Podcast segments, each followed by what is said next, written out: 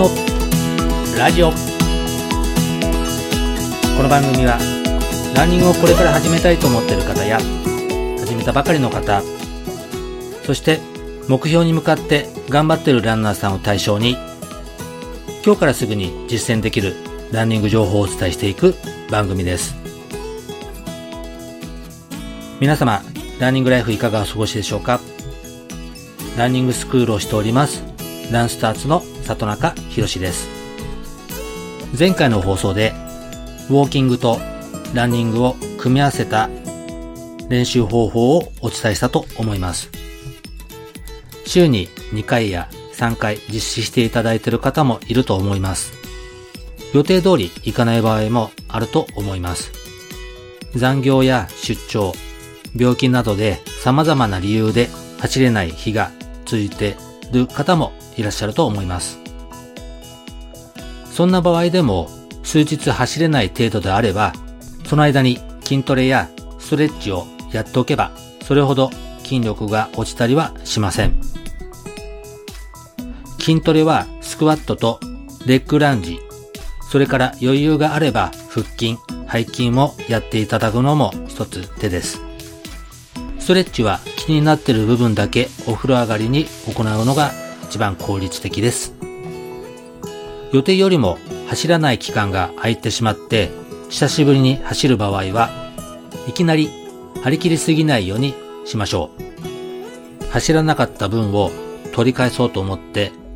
ついオーバーペースで走ってしまいがちです。それではすぐに力尽きてしまい、長い距離を走ることができません。また、筋肉や関節に余計な負荷がかかって故障の原因にもなるので、抑え気味にしましょう。例えば、以前までは1キロ7分ぐらいで走っていたのであれば、さらにゆっくりの7分半や8分で再開してみるのがいいと思います。また、ランニングとウォーキングに切り替えてもいいでしょうし、目標を少し控えめにするのも一つあります。1ヶ月くらい空くとかなり筋力が落ちたと感じてしまうと思います。ランニングを行っている期間によりますけども、走り始める前の状態に少し戻っている可能性がありますので、以前に走った時と同じくらいのペースや距離を走ろうとしても難しく、気持ちも落ち込んでランニングがつまらなく感じるかもしれません。そんな時は久しぶりに走るからできなくても当たり前くらいに思うようにしましょう。思っていたよりも意外に走れたらなら、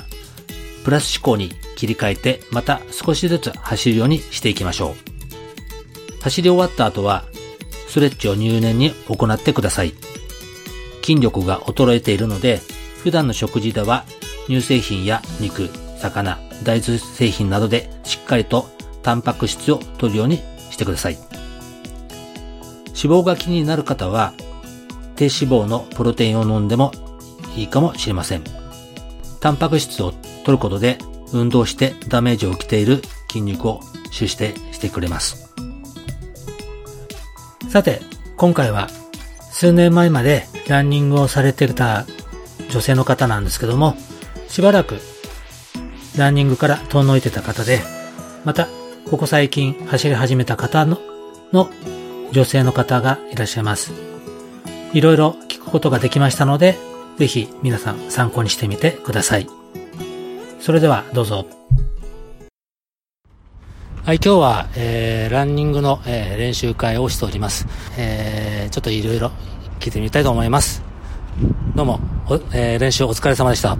お疲れ様でした。ランニング、まあ、ちょっと何点かお伺いしたいんですけども、とランニングを始めたきっかけをちょっと教えていただきたいなと思うんですけども。はい。とランニングを始めたきっかけは、と今年36になるんですけどもそもそも高校2年生のくらい2年生ぐらいの時にすごい太っていてやっぱりこう体型コンプレックスは長いことずっとあったのでそれで高校の時にすごい太っていたんですけど専門で上京した時にこう痩せることができたんですね。でもそれはあまりこう体によろしくないダイエットの仕方で痩せたんですけども最初の本当のきっかけはその体型維持のために、とにかくもう太りたくないっていう思いが強くって走り始めました、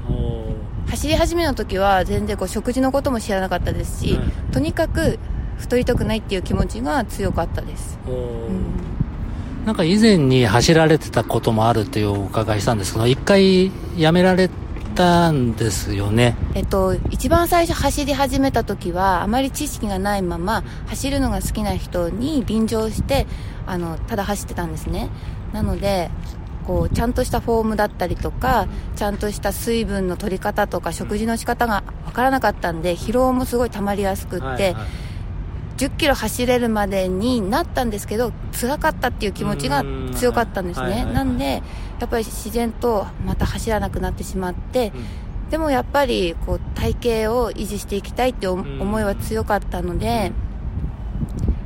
一回ランニングからはあの遠のいたんですけれどもジムに通うようにな通うようになって、はいはい、こう正しいフォームと、正しいやっぱ姿勢ですよね。姿勢とかあと専門の人に指導されながらやることで辛くなく楽しかったって思って続けられるようになってなのであもう一回ランニングもこういう風に楽しかった楽しいなって思いながら続けたいと思った時に里中さんと出会いました。はい。えー、健康維持のために、まあ、走られてるということもあると思うんですけども、何かの気をつけてることとかってあるんですか？はい。えっと、やっぱりその日の、じゃあ朝起きた時に気持ちよく一日を過ごせるコンディション作りと、一日が終わった時に今日の疲れをきちんとこう取り除くということを最近は気をつけていて、なので、まあ、それ人それぞれあの好みの過ごし方とか食べ方ってあると思うんですけど、うん、私は朝起きたら、まあ、水を飲んで、うん、その後に結構ゆっくり深く呼吸をしながらストレッチをします、はい、でゆっくり体をこう起こして柔らかくしてあげて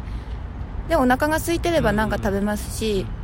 あんまりこう神経質にはならないようにしてるんですけどなるべく食べたいものを食べるんですが、うん、きちんとタンパク質、ミネラルビタミンをあと鉄分を取るようにしてます。それを取ることであの体がいつも栄養で満たされてるので、いろいろなやる気も起きますしあと暴飲暴食も防げるし、やっぱり甘いものが食べたいっていう信号って何か体の栄養素が足りなかったりするんで、うん、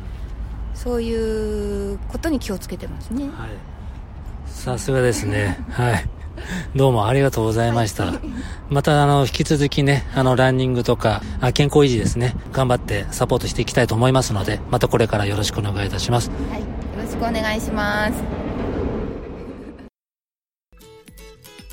あまり無理して走ると、膝や体のどこかが痛くなると思います。まずは以前走っていたペース、